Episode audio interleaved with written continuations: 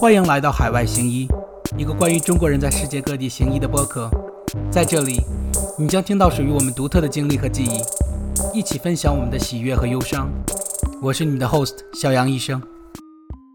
在美国的话，我的理解，我也不知道这个理解对不对，就是因为一方面它的那个像 daycare， 还有就是让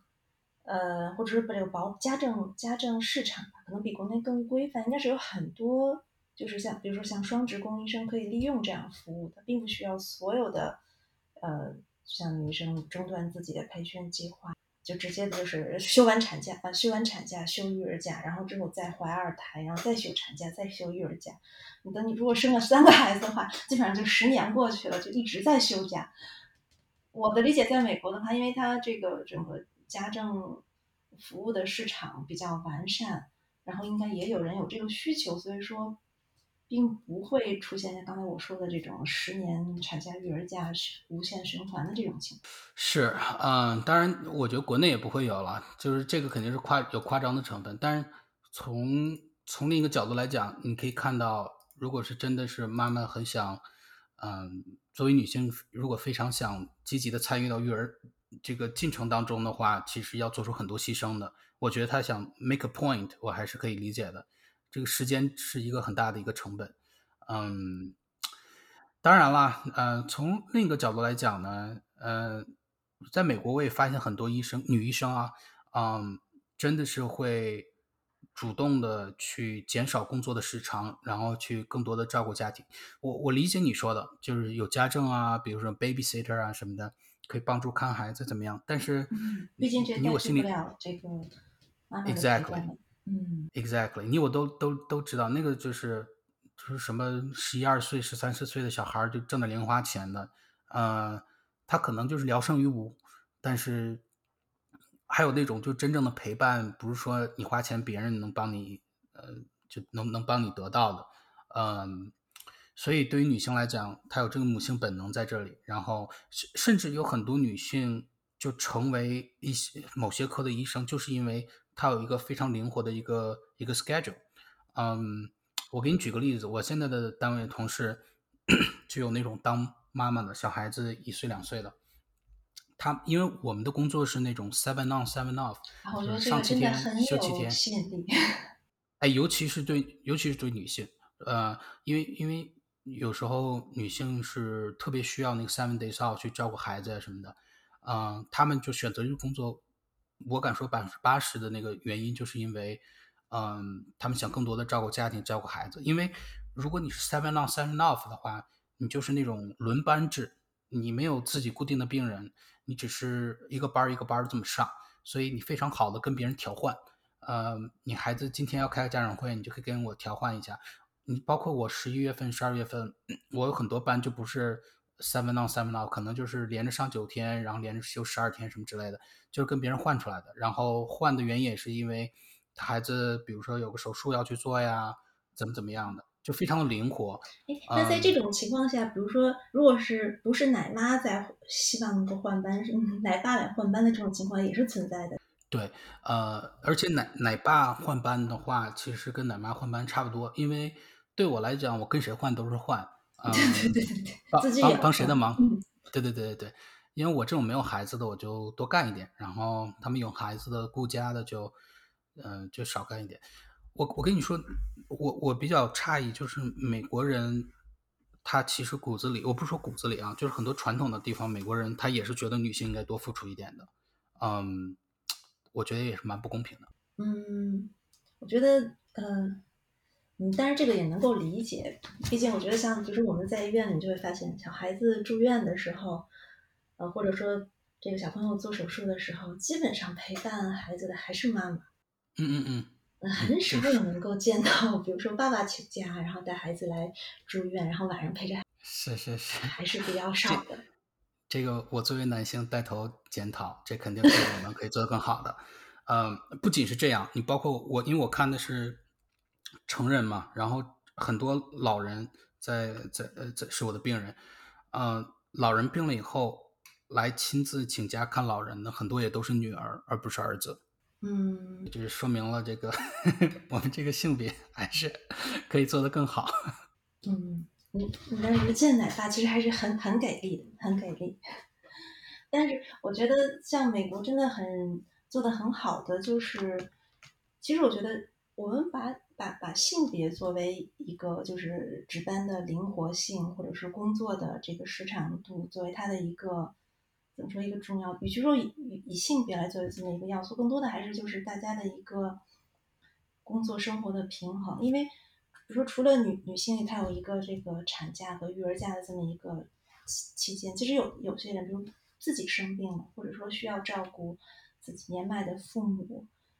我的理解是在美国这个系统，因为本身一方面我觉得他医生真的是可能相对日本来说还是足够的，这班至少还可以轮过去。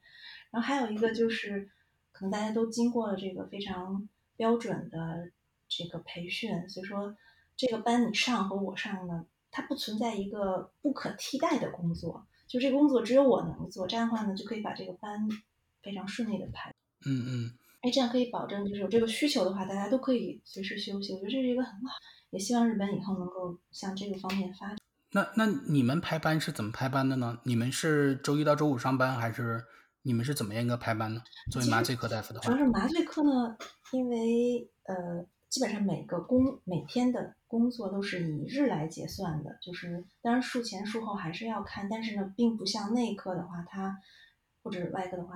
它固定的一个病人，你的术后可能时间还是会更长一些。比如说这个班调的时候还是非常容易调的。麻醉科可能应该在日本的这个医生工作改革里面应该是走的最前面，而且它女医生的比例现在也是确实非常高，确实快接近了 50%。每个人有不同的这个工作，但是基本上还是比较常见的，还是就是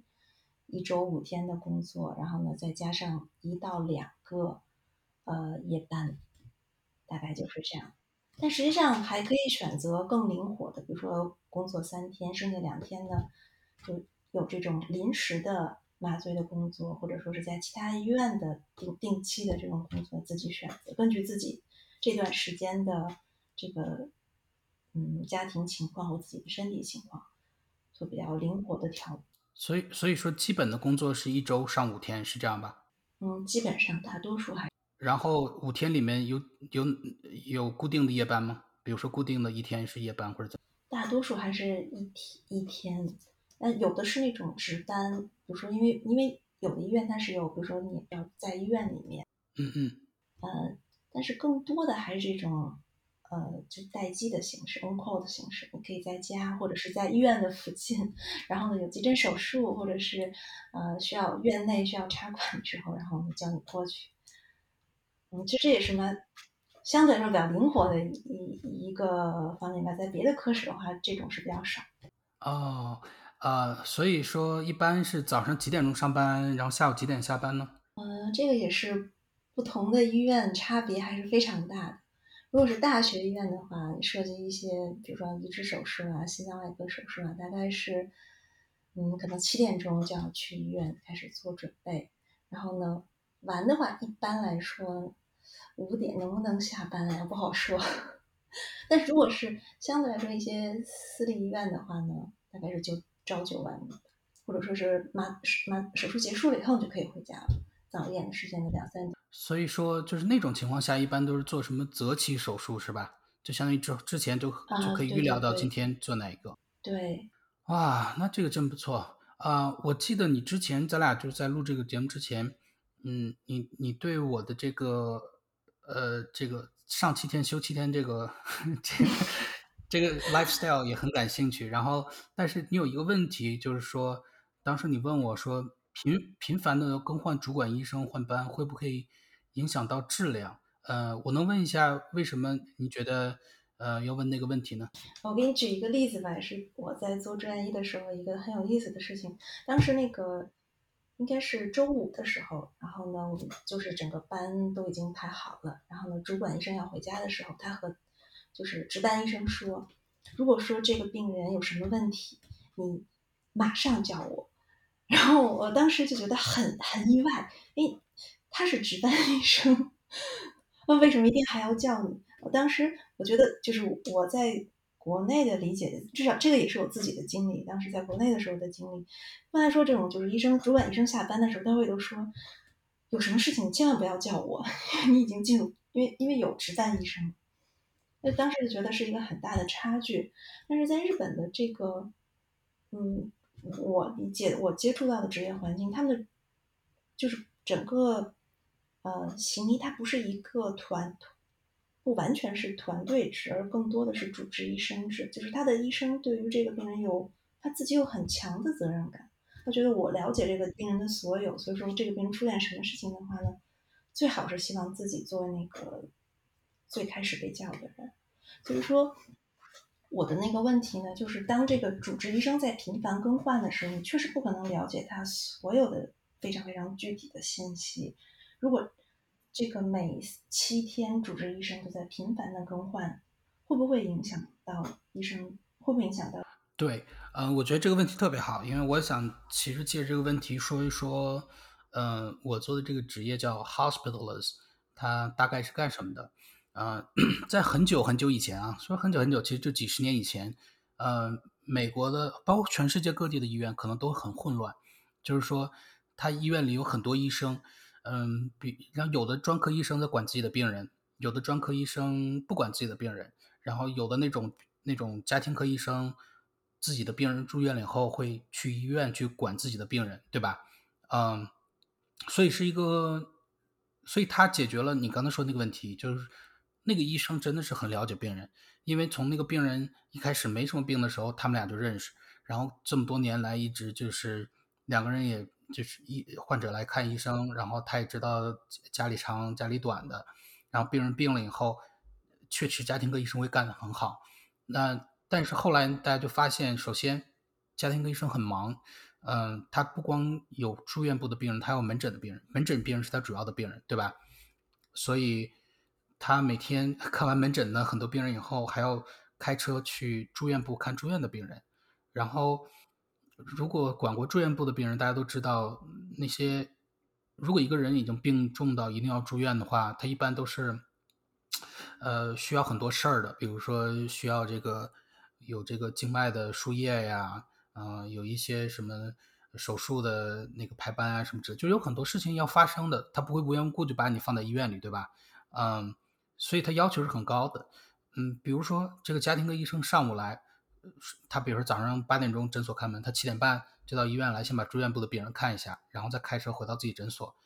那不是说病人一上午就没有事情了，病人上午完全可能说，哎，这个药不对啦，护士要跟医生去 check 一下，那个药可能可以更好啊，那个药剂师要跟医生说一下。病人又突然有个要求说这儿疼了，我需要新开一个药。如果是按照以往的那种 module 的话，那个家庭科医生很可能忙的，除了他比如下午4、5点钟下班之后，他都没有时间接一些电话，他没法做这件事情，所有人都在等着他，其实质量是在下降的。那所以最后96年左右呢，这个在 UC San Diego I think 就是加州的那边的一个大学，然后有一个非常年轻的内科的一个 program director， 相当于就是内科的小主任，规培的小主任，然后就被他们的内科大主任就是下了一个任务，说你帮我研究一下怎么能做得更好。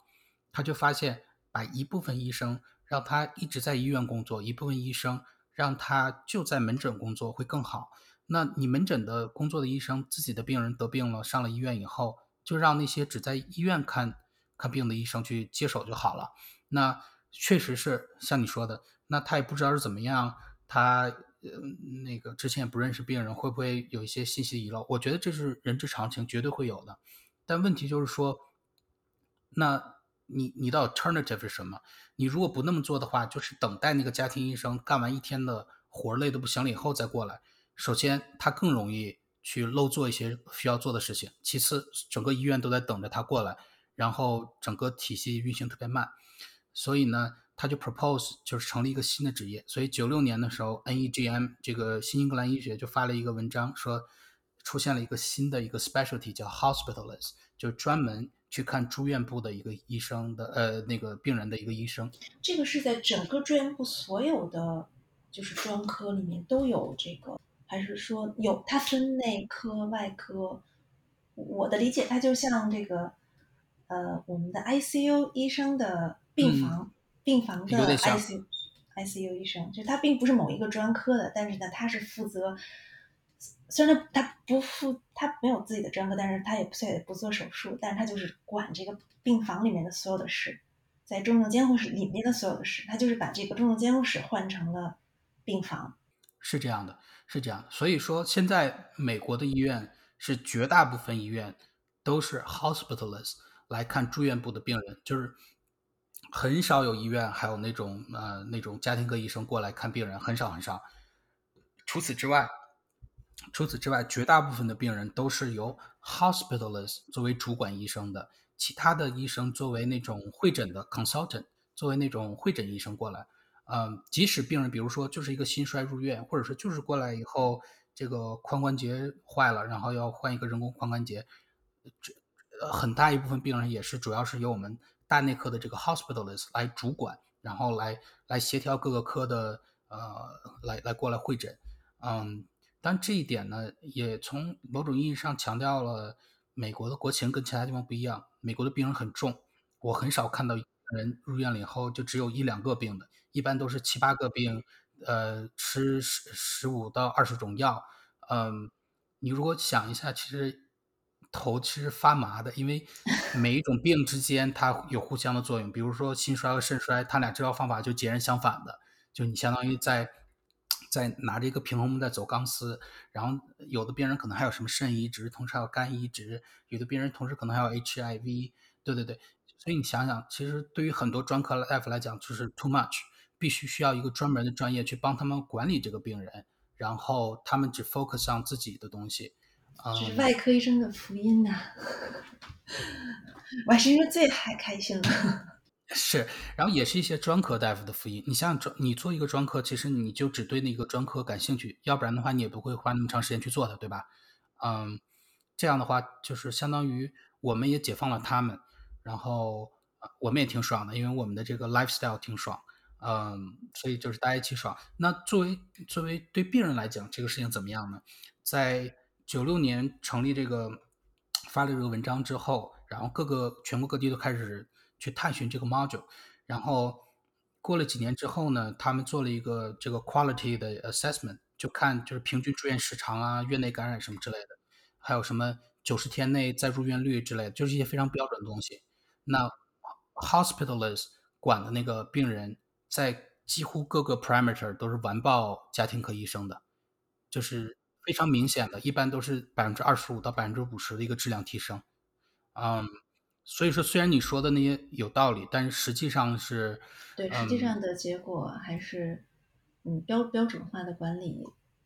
还是应该会有，对病人会更有益。对病人有利，医院有利。而且你知道现在资本主义社会它都是钱，那病人住院时间少了，他收的钱还是一样，医院赚的就多了。所以从这个经济上来讲的话，它也是特别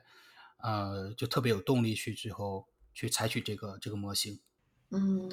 那这个对医疗费会使得医疗费增多吗？毕竟原来一个人做的事情现在要变成2个人来做。我觉得美国这个亚专科细分还是在一定程度上对整个医疗费用还是有一定的影响。这个问题就都不是1-2个小时能说清楚的。我们有机会还是有一个机会，还是想好好听听杨医生来聊一聊在美国这个 hospitalist， 在日本目前来说，这个职业这个专科还是很少的，这个专科非常少。理解。因为我看了一下这个发达国家的这个平均医生数啊，美国是倒数第二，是平均1000个人里面有 2.6 个医生。日本是排名倒数第一，是每1000个人有 2.5 个医生。但是呢，其实你看这个数据呢，其实它有一个不同的解释。但是这个有部分也是自己的理解哈。日本是真的是用很少的医生的人数，而且日本是病床数应该是每10万人口病床数也是最多的，就是用很少的医生去看很多的病人，而且看很多的平均的病床数。你实际上是工作量也是非常非常大的。在这种情况下呢，平均医生很少。但是美国我的理解就是他把这个有很多不需要医生来做的工作都分出去了，就是有一些更细，比如说像包括像麻醉护士啊，然后像手术室的那个就是手术室的可以参加手术的这个护士，可以参加手术的操作的护士，而且在这些职业上这样减轻了很多医生的工作。那在这种情况下，比如说每10万人口的医生数很低，其实并不完全是一件坏事。就是医生用很少的医生能够去集中他们想做的，他们只需要医生这样来做的事情。而且另一点，日本的医疗质量很高，首先它平均寿命很高，其次呢就是它很多方面做的比美国好，比如说我就是跟美国比啊，不跟国内比，我怕这个跟国内比说的不好了，这个show就没了，就说跟美国比，跟美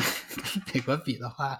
它是这样的，它比如说 MRI machine 就是做那个 MRI 的那个机器，日本是独揽全球，人均的 MRI 机器是最多的，但是它每年接受 MRI scan 的那个绝对的那个数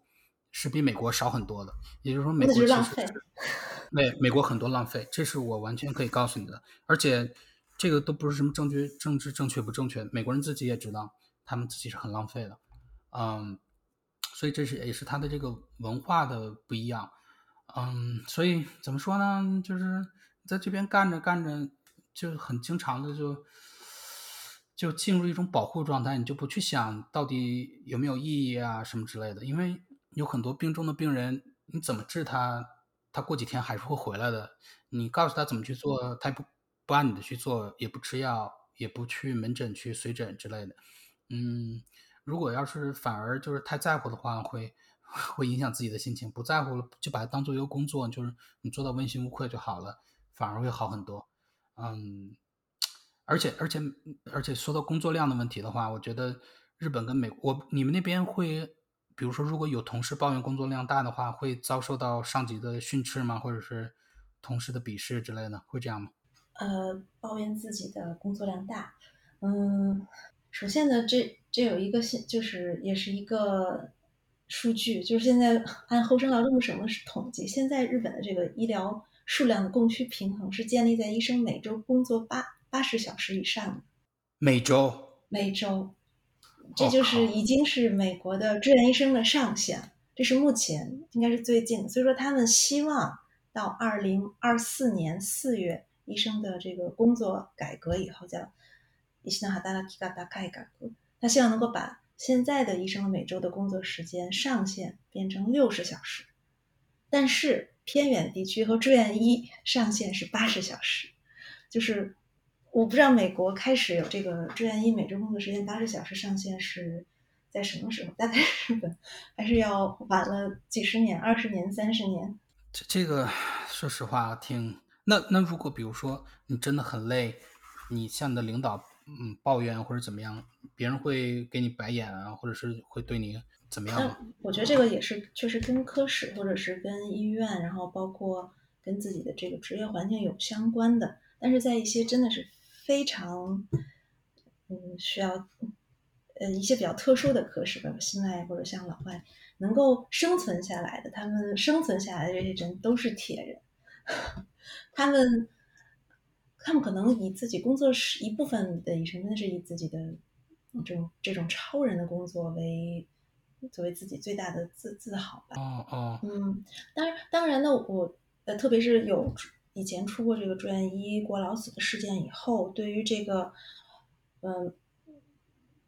且现在有这个医生工作改革以后，对于这种过度的这种过劳的工作还是比较重视的。是啊，而且现在呢，明显感觉就是最近这几年吧，特别是比如说保护志愿医生嘛，让他们尽量的能够有一个比较好的一个工作状态。如果说有人抱怨自己的工作时间太长了，还是可以休息的。但是我觉得日本会变成这样的一个情况呢，一方面是确实工作量有很多，另外一方面还是有很多医生真的是有很高的责任感。真的是把完全所有的心思都扑在病人上，所以说还有这样的，或者说磨练自己的手术啊，自己的这个医学技术啊，所以说才有这么长的工作时间。当然呢，我个人觉得这个呢，不是件好事，而且呢，也希望日本能够像2024年这一生工作改革以后，能够把工作时间尽量缩短，但是完全像美国这样还是需要一定时间的。哎呦，那听起来这个就是用国内最近火起来的话来讲，也有点内卷啊，就是卷的比较厉害。在一部分地区确实是也是卷的厉害。嗯，那我在美国行医的体会就是，我一开始特别接受不了，就是我的同事，还有时候我的上级，就是稍微累一点就会抱怨，但是后来我就体会到好处了，因为我们进入这个行业是有的职业的召唤在里面，还有一部分就是它真的是个工作，对吧？嗯，不是说我们比如说宗教啊或者什么样的之类的，嗯。这工作质量一上来之后，就是工作量一上来之后，明显的我感觉美国的同事就更喜欢抱怨。然后一开始我是非常的不喜欢抱怨的，我觉得你就干就好了。但后来发现抱怨真的是有效的，因为你抱怨了以后给领导，领导就给上层抱怨，然后上层听到抱怨以后呢，又怕你走，他就多给一点钱，然后去多招一点人来干一样的活，然后你就轻松一点，让你的病人也会得到更多的你的 attention， 然后就总体来讲我感觉是个三赢的一个阶段，确实是多付钱了，但是你不能，但我又觉得不合理的一点，你不能把整个医疗系统建立在用爱发电上，因为迟早有一天爱会就是怎么说灯盔逐灭的，然后这整个人就，美国有个词叫 burn out， 就相当于对，基本上非常非常高，越是长时间工作了以后 burnout 的比率还是非常高的，确实是，确实像杨医生也说的，在日本的话他们会自嘲说这样的这种长时间的工作呢叫做善意的榨取，就是说就是像你说的为爱发电，用爱发电。我觉得这一点如果说日本行有什么不好的话，我觉得真的是有些不好。当然作为东亚的国家来讲，好像多多少少都有点这个问题，所以也很难说是日本的问题，可能我们的文化从小，对，一方面是对从病人角度来说，从病人角度来考虑，所以说真的是燃烧自己照亮别人。另外一点还有就是特别是在这个培训期间，因为有一个我们大家都知道那个10000小时定义，你做任何一件事情要经过10000小时的这个锤炼或者练习，都能够从不同的人变成一个某一个领域的顶尖人才。那么你工作时间越长，其实你怎么说独立成才的这个期间就越短。我觉得有很多人是有这种想法，当然也可能跟我所在的环境有关，可能会有一定的偏移。我不知道在杨医生周围或者说在美国会有这种情况，就大家真的是就想哪怕我早一天或者我早2年我独立，或者说我能够积攒有更多的精力。所以说比如他们是特别上，可能我在的是这种手术科室，但我觉得内科也存在这种情况，就遇到一个比较罕见的病例啊，哪怕时间我的工作时间已经超出很多了，但是我还是愿意花更多的时间，就这种自我提高上面。我觉得这个是因人而异的，我遇到过两个极端，我都遇到过。我遇到过那种就是找最我们叫 malignant， 非常恶性的那种规培项目。我见过有专门找那种项目去做住院医规培的，就是为了能接触更多的病例。然后我有遇到过就是相反的，找最轻松的地方，然后就是为了好好享受的，我都遇到过。surprisingly， 两个医生最后都干得很好。我觉得是某种意义上就是也反映了两种心态，最后其实不一定改变结果。你知道我们医学上很多东西，我们觉得有用，我们做了很多年，可能最后做一个这个双盲的那个临床实验，最后发现其实做不做的没什么屌用的那种事情其实有很多，对吧？对，有的时候适合自己的才是最好的。对，有的人他就怎么说呢，我不是说有受虐倾向，但他就有一种快感，就是他被虐的时候他就很开心。我就遇到过那种同事值完夜班以后很兴奋，哎呀我看到一个特别重的病人啊，我去做了多长时间的 CPR 什么之类的，我觉得你脑子是有病啊！你这个，你就是，就他每天很期待的去，当然那种人最后都做重症了啊，都做 ICU 的医生，所以挺好的。可能我认为这样的人比较多。不是急诊，一来急诊手术，哇，跟着病人一起，全身的这个，各种各样的肾上腺素分泌，觉得这种非常非常嗨的状态。但是如果说我有什么自己的见解的话，我觉得就是。你知道美国内科之父就叫Sir William Osler， 就是当年在巴尔的摩那个 Hopkins 成立这个规培项目，就是创立整个规培这个系统的几大医生之一 William Osler， 他就说过一句特别有名的话，叫做 Practice doesn't make it perfect, it's the perfect practice make it perfect，就是说要更有效率的做培育。对，就是说不是说熟能生巧，是你做对了又熟才能生巧。所以怎么说呢，总的来说我觉得作为医生来讲，你有一半的时间需要一半以上的时间你要在临床上真的去治病人，去真的设身处地的，那还有一半时间你需要去反思，去看书，去从另一个角度去还是需要有给自己消化和吸收的时间的。而且我们是干一辈子的，我们不是说干10年就不干了。像他们很多人什么进那种996的公司，可能就干10年，人就是说财富自由了，对吧？对我们很多人来讲是要干一辈子的职业，我觉得不能很早的就把我们自己搞得 burn out， 然后最后都没有心态去。我问你个问题啊，我知道你现在日本行医，你有当初考虑过去其他国家行医吗？比如或者说留在国内行医吗？其实留在其他的国家我考虑过，主要是然后呢也收集了一些资料，其实也挺想和大家分享一下，就是我自己的，当然我不知道我的理解是不是正确的，但是最开始的时候想，其实最好的状态呢是不拘于一个职业的地点，还有职业的形式的一个完全自由的状态，包括我现在也是这样想的。就比如说不管是医学知识的分享还是科研的研究，其实你这个是不分国界的，当然包括我们这一次的对话，其实我们没有任何这个。然后在对比其他的国家的里面，比如我的理解哈，对于美国的话，因为它的问题在于首先呢就是至于选择在哪个国家行医是一方面，另外一方面还有一个就是你到底是不是愿意在哪个国家生活。但是每个人有我们自己的这个考虑，就不单是工作这一方面，还有其他的，比如说气候啊、饮食啊、治安啊，是不是离国家近啊，是不是离国内近啊，方不方便这个回去照顾父母啊，或者说在这个国外的时候的子女教育，还有老人养老各个方面，这些都是综合考虑来。其实一方面是海外行医，另一方面就变成移民了。但是考虑到美国的，就具体到这个工作上面，我的理解就是因为他这个 match 的人数是很有限的，如果是一个外国医生的话，然后在自己的身份上啊、国籍上、签证上各个方面有限制，外国医生还是不是那么容易 match 到比较好的地区，或者说一些比较好的。当然这个是我的理解。然后特别像你在身份上的限制，有一些会要求你必须在比如一些资源匮乏的地区行医。但是日本的特点呢，就是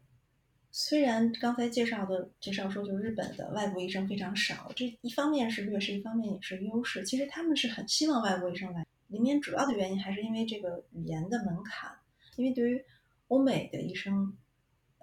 生到海外行医的可能不多，比如说到美国的最多的外国医生就是印度，然后还有一个加勒比，然后其次是菲律宾或者是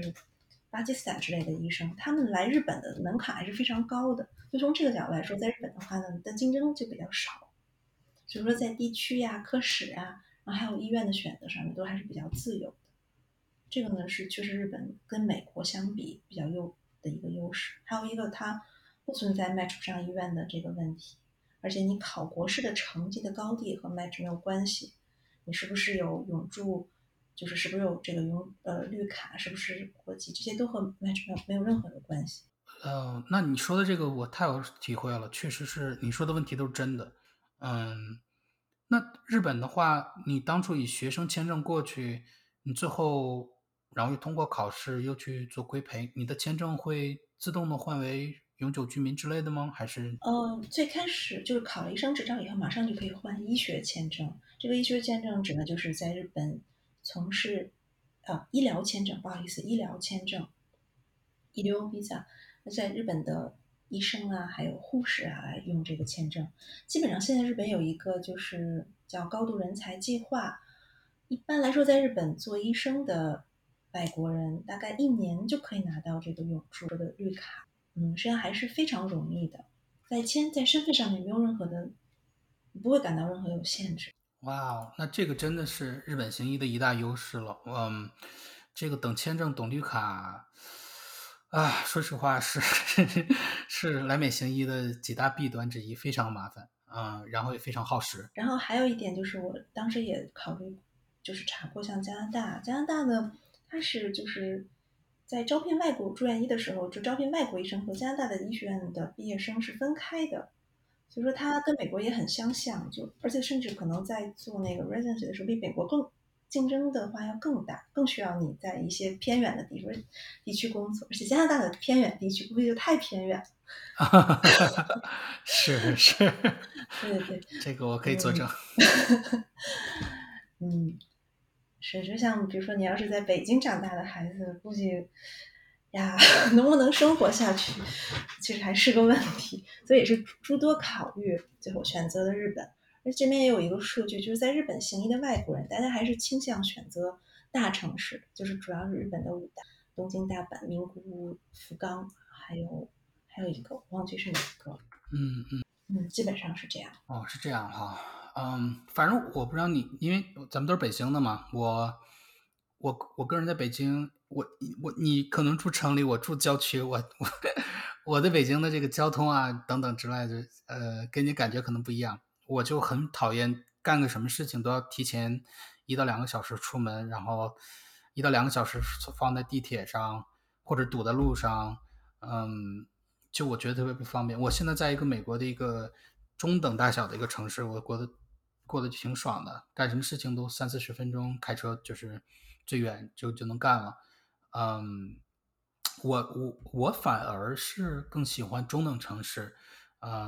，instead of 去大城市去行医。当然这个跟每个人也不一样了哈。对对对，所以我就觉得这个所谓的自由，其实真的是自己能够做自己想做的事情。其实不管是偏远地区，或者是某一些哪怕不受欢迎的专科，但是如果是自己喜欢，或者是那就完全不存在问题。那既然谈到了这个问题，我就想以最后一个非常重要的问题来结束今天的访谈。你的经历很丰富，然后你也经历了很多的这个训练呀、起起落落呀。如果说上天给你再来选择一次的机会，有什么事情如果可以再选择一次，你会做的不一样？这个我可以很就是坚定的告诉你，如果做过了选择，我就不会后悔。但是如果说我还没有做过的，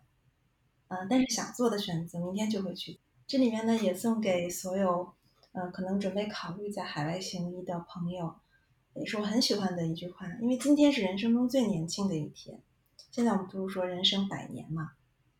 如果有想做的事情，明天就去做。比我想象中的有深度多了，我接不上话了。确实这样，确实这样。当然，我觉得这个问题非常好的一点就是，它总结了很多人的一些成长规律。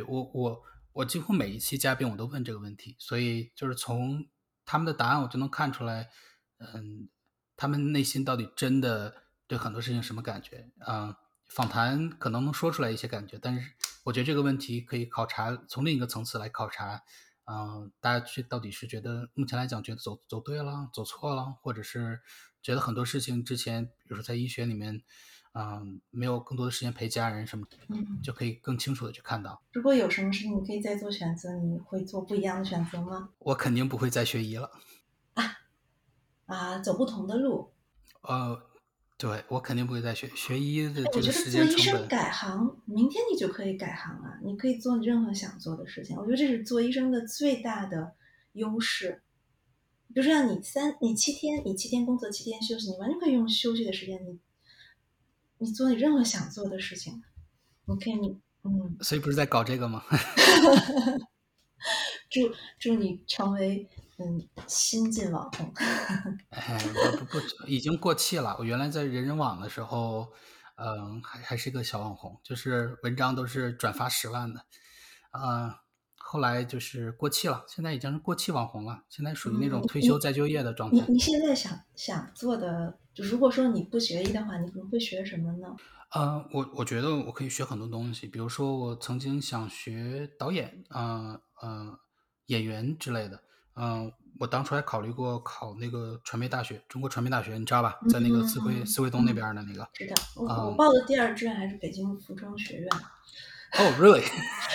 对，我的第二档全是北京服装学院。我看你这个专业也是够差别很大吧？狂野我当初高考报志愿的时候，我的每一个档次都是不一样的专业，都是不一样的人生。我的提前批次是北京外国语的小语种，然后首都医科的口腔，然后首都医科的临床，所以临床是我第三志愿。然后之后什么土木工程啊，什么会计啊，计算机啊，所以我的高考就跟抓阄一样，就跟那种真的就是你考不同分数段就是不同的人生。但是我觉得你完全可以现在拥有你的第二个人生啊，而且我觉得做医生的真的最大的优势，就不管在日本还是美国，你的平均的收入基本上都是当地的平均收入的可能3到5倍或者是更高，而且你有足够的时间，你又有钱，你真的可以选择你现在再去重新读一个导演或者重新读一个演员专业也是可以的。像我现在就是在读大学院，我就觉得这就是我的第二个人生。哦，这么好，哇天啊，那你这个压力够大的，又要工作然后家庭还有。没有啊，我觉得做自己喜欢的事情是一个很好的状态。所以说从这点也是，也是很感谢自己从事了医学的这个专业，因为这真的是一个很好的专业。是，我能理解为什么我妈就是强烈建议我学，我能理解为什么，但是就是说时间成本有点低，就是很多怎么说呢？感觉很多就是人生花花绿的事情，就相当于在图书馆中度过。就那段年华，然后之后可能就再也没有。当然咱们是大后期嘛，相当于比如说别人都已经进入职业下坡期了，咱们还是在上升期的那种，所以节奏可能不一样。那我们结束连线之前，你有什么自己的博客呀或者是视频的 channel 之类的，你有想就是商业互吹一下的吗？我在知乎有一个很小很小的账号，叫做老北京小麻花。但是呢我的更新的是非常非常缓慢的，因为你也知道我是一个很自由的人，所以如果大家可以在杨医生这里面找到我，也可以在知乎的账号里面叫做老北京小麻花。好，那听众朋友们如果有兴趣再看一看这个我们日本行医非常优秀的医生生活是怎么样，或者是平时都浏览什么问题的话，或者有问题的话，欢迎关注老北京小萌花账号，在知乎网上。好，那今天已经耽误您很长时间了，非常感谢您作为我们的嘉宾。非常非常开心，也希望能够更多的朋友有想到海外行医的朋友能够梦想成真。今天是人生中最年轻的一天。好，我也年轻一次。好，我们下期再见。好的，谢谢杨医生。不客气，谢谢。